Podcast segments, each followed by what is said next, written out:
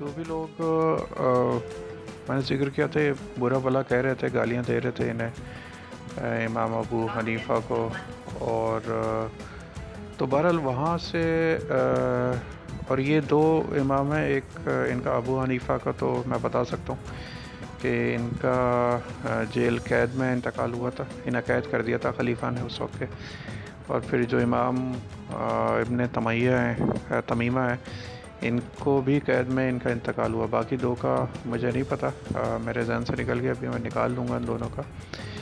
تو بندہ محترم، کہنے کا مقصد یہ ہے کہ آپ ٹویٹر پہ جائیں۔ اب میں تو ہر گیا تھا دین سیکھنے، اب وہ وہاں پتہ چلا لوگ جی گالیاں دیکھ رہے ہیں ایک دوسرے کو۔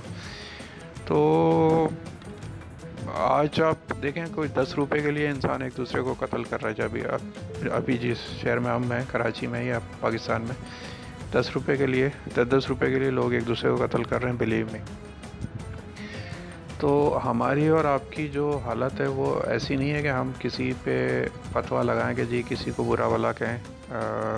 وہ بہرحال سارے انگریزی میں لکھا ہوا تھا اسپیسیفک گالیاں تو نہیں تھیں، لیکن وہ جو جس طرح کے الفاظ تھے، وہ گالیوں کے زمرے میں آ جاتے ہیں۔ تو ہماری حیثیت اتنی نہیں ہے کہ ہم ایسے لوگوں کو برا بلا کہیں یا گالیاں دیں جنہوں نے اپنی مطلب امام ابو حنیفہ کو تو دنیا آفر ہو رہی تھی۔ وہ خلیفہ کہہ رہا تھا، بھائی آپ قاضی بن جائیں، انہوں نے منع کر دیا۔ آج یہاں دس روپے کے لیے لوگ قتل کر رہے ہیں ایک دوسرے کو۔ پھر وہی ٹویٹر پہ جا کے الٹی سیدھی ان بزرگ ہستیوں کو گالیاں دیتے ہیں اور یہ شاید بھول جاتے ہیں کہ قیامت والے دن حساب کون کرے گا۔ قیامت والے دن حساب تو خدا کرے گا، بھائی ہم اور آپ تو نہیں کریں گے۔ اور اسلام کی تاریخ میں ایسے یہ صرف چار امام نہیں ہیں، بے شمار لوگ ہیں جنہوں نے اپنی پوری زندگیاں قربان کر دی اپنے پورے خاندان کے خاندان قربان کر دیے۔ تو ہمیں اور آپ کو حق پہنچتا نہیں کہ ہم گالیاں دیں۔ لیکن بہرحال اب یہ جب سب میں نے دیکھا تو پھر مجھے خیال آیا کہ یار مجھے خود سے کچھ تھوڑا بہت اسلام کا علم سیکھنا چاہیے۔ بجائے اس کے کہ میں ایسے لوگوں کے ساتھ بیٹھوں۔ جو کہ گالیاں گفتار دے رہے ہیں ایک دوسرے کو۔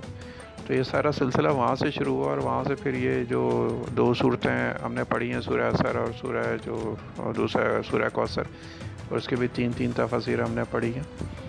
تو یہ وہاں سے سلسلہ شروع ہوا۔ ہے تو بہرحال ابھی اس کا بیک گراؤنڈ میں آپ کو بتا رہا ہوں۔ یہ بیک گراؤنڈ بتانے کا سلسلہ انشاءاللہ تبارک و تعالیٰ جاری رہے گا۔ لیکن بتانے کا مقصد یہ کہ ایک ایک ایپیسوڈ میں تاکہ آپ کو اندازہ ہو سکے کہ کیوں میں نے پڑھی ہیں اور ظاہر نہ میں کوئی مولوی ہوں، نہ عالم دین ہوں۔ میں ایک معمولی سا گناہ گار حقیر، فقیر انسان ہوں۔ تو صرف کوشش میری یہ تھی کہ یار تھوڑا سا میں کچھ خود بھی سیکھ لوں، بجائے اس کے کہ میں جو لوگ گالیاں دے رہے ہیں ایک دوسرے کو، ان کی محفل میں جا کے بیٹھوں۔ ان شاء اللہ تبارک و تعالیٰ۔